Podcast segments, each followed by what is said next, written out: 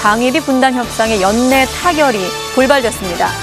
The U.S. House of Representatives has passed a new defense bill covering everything from a creation of a space force to preventing the president from pulling troops out of South Korea.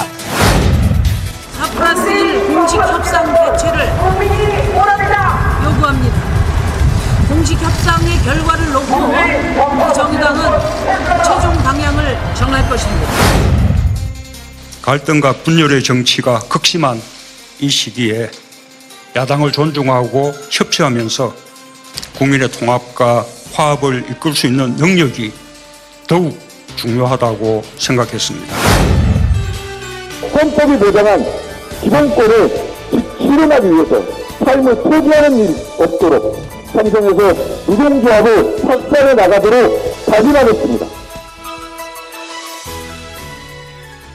Welcome back, everyone. You're tuned into Korea Factual. First, let's take a look at the major news headlines of the week that you may have missed with our resident Korea watchers, Swon Ji-yoon and Adam Bro. Welcome, guys. Hello. Good morning. So let's go ahead and begin with those defense cost sharing talks between South Korea and the U.S.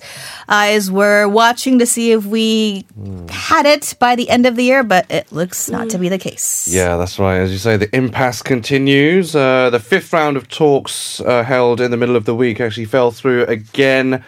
Uh, South Korea and the US still stand poles apart on how much Seoul should pay to host American troops on the peninsula.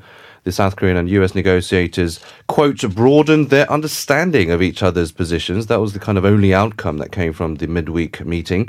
Uh, and it is uh, likely to be the last round of talks for the year, uh, which is unfortunate because the current deal actually expires at the end of this year, at the end of this month. And uh, but the two sides did agree to continue the talks next month, so we'll have to keep an eye on that. broadened their understanding. That does sound like a little bit of progress, but uh, to you, it doesn't sound like it's going to be an easy negotiation in January either. Right. So it seems like they broadened their understanding in the fact that they disagree. Because uh, fundamentally, it seems like they're disagreeing on how to view SMA to begin with. Korea regards SMA as an agreement over the cost sharing of U.S. forces in Korea, whereas the United States uh, sees SMA as a cost sharing agreement uh, over the overall U.S. protection for Korea and defense. Um, James DeHart, the chief U.S. negotiator, said SMA framework should change to embrace all costs that arise from protecting Korea. So basically, the U.S. wants to include other costs that arise outside uh, Korea. The U.S. wants Korea to pay for other military operations that take place outside the Korean Peninsula. For example, it wants Korea to cover the costs that incur in the process of training and transporting uh, rotational troop deployments. Uh, after DeHart's press conference, Seoul felt the need to clarify its stance. So Chung Eun-bo, the Seoul's chief negotiator, said that he cannot accept such demand and that the current SMA framework must be maintained. Uh, the Foreign Ministry of Korea said despite disagreements, the two have broadened their understanding. Um, I'm not so sure what kind of understanding this was, um, but this won't be easy for them to narrow down the disagreements as the both sides are sticking to their principles for now.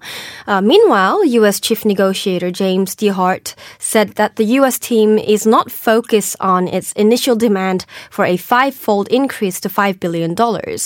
Although Korean media, he said, reportedly brought up a big figure that is five times more than what it had originally paid. This is not the figure that uh, is currently under negotiation, and the final number that the two countries will reach at the end of the negotiation will be a different one. And meanwhile, over in Washington, the U.S. Senate has passed a massive defense budget of its own, which includes matters related to Korea. Uh, t- could you tell us more, Adam? So the Senate overwhelmingly passed a massive $738 billion defense spending bill on Tuesday. The bill prohibits uh, budget spending to reduce the number of U.S. troops on the Korean Peninsula below the current level of 28,500.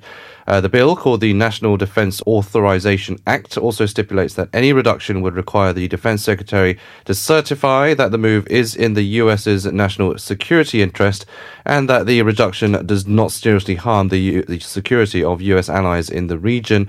And uh, the Secretary must also certify that US allies in the region, including South Korea and Japan, have been consulted on the reduction. Now, this whole bill and the that stipulation is because the, there were rumors that the Trump administration will kind of use that as a threat or a leverage uh, in these defense cost sharing talks because he, there were rumors that he would threaten to pull troops out if. Uh, South Korea didn't meet his demands for the defense cost sharing. With the regards to this defense budget bill, President Trump has promised to quickly sign it into law, saying it was of critical importance. He has yet to do so, but uh, he is expected to soon sign it into law. Right. All right. We'll move on to the next story then. Uh, politics in South Korea. Four plus one consultative committee is working towards narrowing down their gaps on the fast tracked electoral reform bill, June. Right. Earlier, 3 plus 1, um, that is uh, Bareunmirae, Justice, Party for Democracy and Peace, and the New Alternative Party, um, aside from the ruling Democratic Party, agreed on a unified bill on the fast tracked electoral reform bill. Uh, the agreement was that they would cap the 30 proportionally represented seats. But with DP failing to be on board with the idea, the 4 plus 1 consultative body failed to table the bill in the National Assembly's plenary session.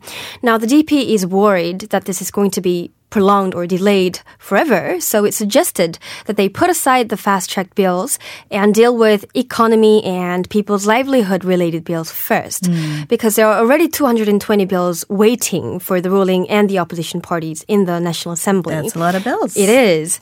However, the opposition bloc rejected DP's proposal. Justice Party chief Shim Sang-jung said that the DPs should see through the reform that it has started. Uh, the main opposition LKP said that DP should apologize for rushing the bills behind its back first if it wants to go ahead with uh, dealing with economy and livelihood related bills first. Now, with this internal discord and these disputes uh, with the opposition, it seems like the fast tracked bills uh, will likely move towards next year. Okay. And uh, this is also causing some uncertainty over President Moon's picks for Prime Minister and Justice Minister, Adam. Uh, the, well, the confirmation hearings for uh, Choo Mi-ae for uh, Justice Minister is slated for the 30th of this month, actually, but rival parties thought about holding it before Christmas, but decided to hold it later due to uh, what, what they call administrative reasons. However, although the date has been set, it could be delayed even further, actually, as the rival parties still squabble over these uh, prosecutorial and electoral uh, reform bills. So, although the date is set, we still don't know if it will be held on the 30th. Uh, and this, in turn, could delay the confirmation hearing for the Prime Minister nominee, uh, Chung Se-gyun, uh, which many had expected to take place early next month. So if Choo Mi-ae's hearing is delayed for until next month, then Chung Se-gyun might be delayed even further. And uh, in Chung's case, uh, it's of particular importance because the case, uh, the hearing will prove vital for him because he needs to get the final approval from Parliament uh, to be officially named Prime Minister, something which is not required for uh, the Justice Minister nominee. And the uh, opposition's parties are strongly opposed to his appointment and also Choo Mi-ae's appointment, so still in contention at the moment. Naturally. Well, one thing we know for sure is going to happen this month before we head into the new year is a uh, important trilateral summit between the leaders of South Korea, China, and Japan. This is happening this coming week. Yeah, uh, but first off, Moon Jae-in and the Chinese President Xi Jinping will hold a summit uh, in Beijing on Monday. It'll be their first meeting in six months, in fact. Uh, it comes ahead of, as you said, the annual trilateral summit with Japan. The Moon Xi Summit is drawing keen attention as it comes amid less than two weeks ahead of North Korea's self-imposed deadline for denuclearization talks with the, the US. Uh, Moon is expected to seek support in resuscitating that dialogue uh, between Pyongyang and Washington. And the two leaders are also expected to discuss ways to improve bilateral ties and uh, boost exchanges, as these summits usually do. Uh, Moon is also expected to underline China's role in maintaining stability in the region. China, obviously, being a key ally for North Korea and might have some power in uh, influencing North Korea's or f- swaying North Korea to engage in talks. More uh, with vocal the US. lately as well on Yeah, behalf of mhm, Pyongyang. Exactly. Meanwhile, in terms of the Korea-China ties, they've been some strained somewhat uh, due to THAAD, but they do seem to be normalizing and getting better. Uh, Cheong Wa Dae did not give a clear response to whether Moon will bring up the uh, issue that sparked these kind of strained ties, which was the uh, U.S. anti-missile defense system THAAD, which was deployed in South Korea, and uh, Moon is also expected to invite Xi to Korea, which uh, a lot of people are speculating could be in the early half of next year. And ahead of the summits of the leaders, the trade ministers of the three countries are also set to meet tomorrow. So, such trilateral ministerial meeting has been there uh, since 2002, and it's the 12th of such meeting, the first in three years. Plus, it's the first meeting between Seoul and Tokyo's trade ministers since July, when Japan removed Korea from its trusted trade partners list. So, naturally, eyes are on what messages will come out of this meeting. Although there were reports that there will be a bilateral ministerial meeting between Seoul and Tokyo's trade ministers, uh, there has been no announcement on a separate meeting uh, that's been scheduled. Hopefully, this meeting could turn things around a bit and soften the trade tensions between Korea and Japan.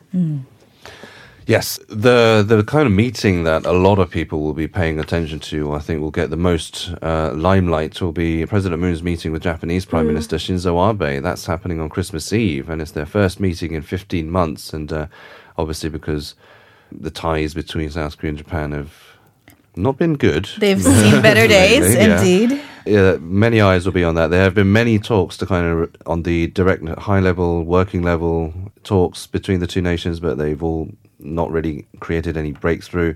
And um, so the the top leaders, their meeting is uh, being focused on whether any kind of improvements or any Im- efforts for improvements will be made.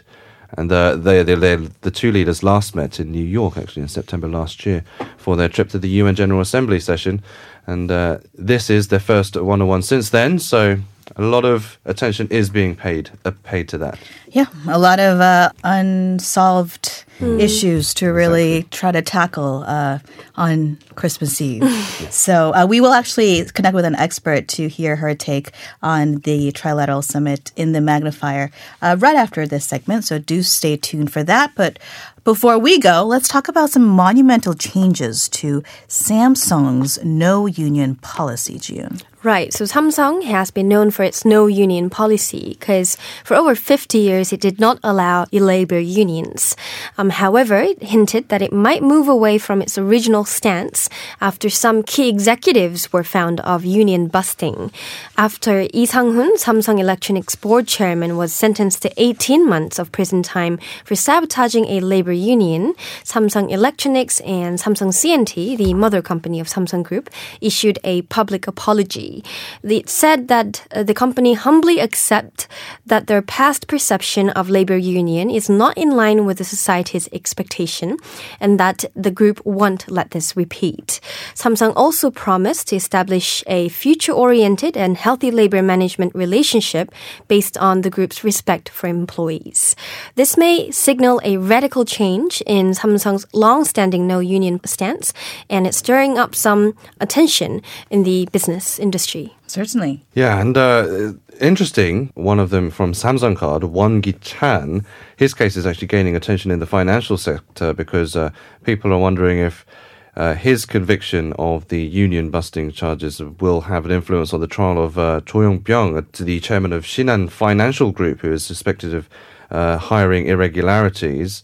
Eyes are on whether the courts will kind of mix those two together and see if any of the one of the decisions will influence the other. And uh, prosecutors have filed a, for a three-year jail term for Cho, and a hearing will take place next month. So we'll see if the, any influence will be uh, made on there. And uh, Won Gi-chan for himself. Uh, eyes are on whether he'll actually hold to the helm of Samsung Card.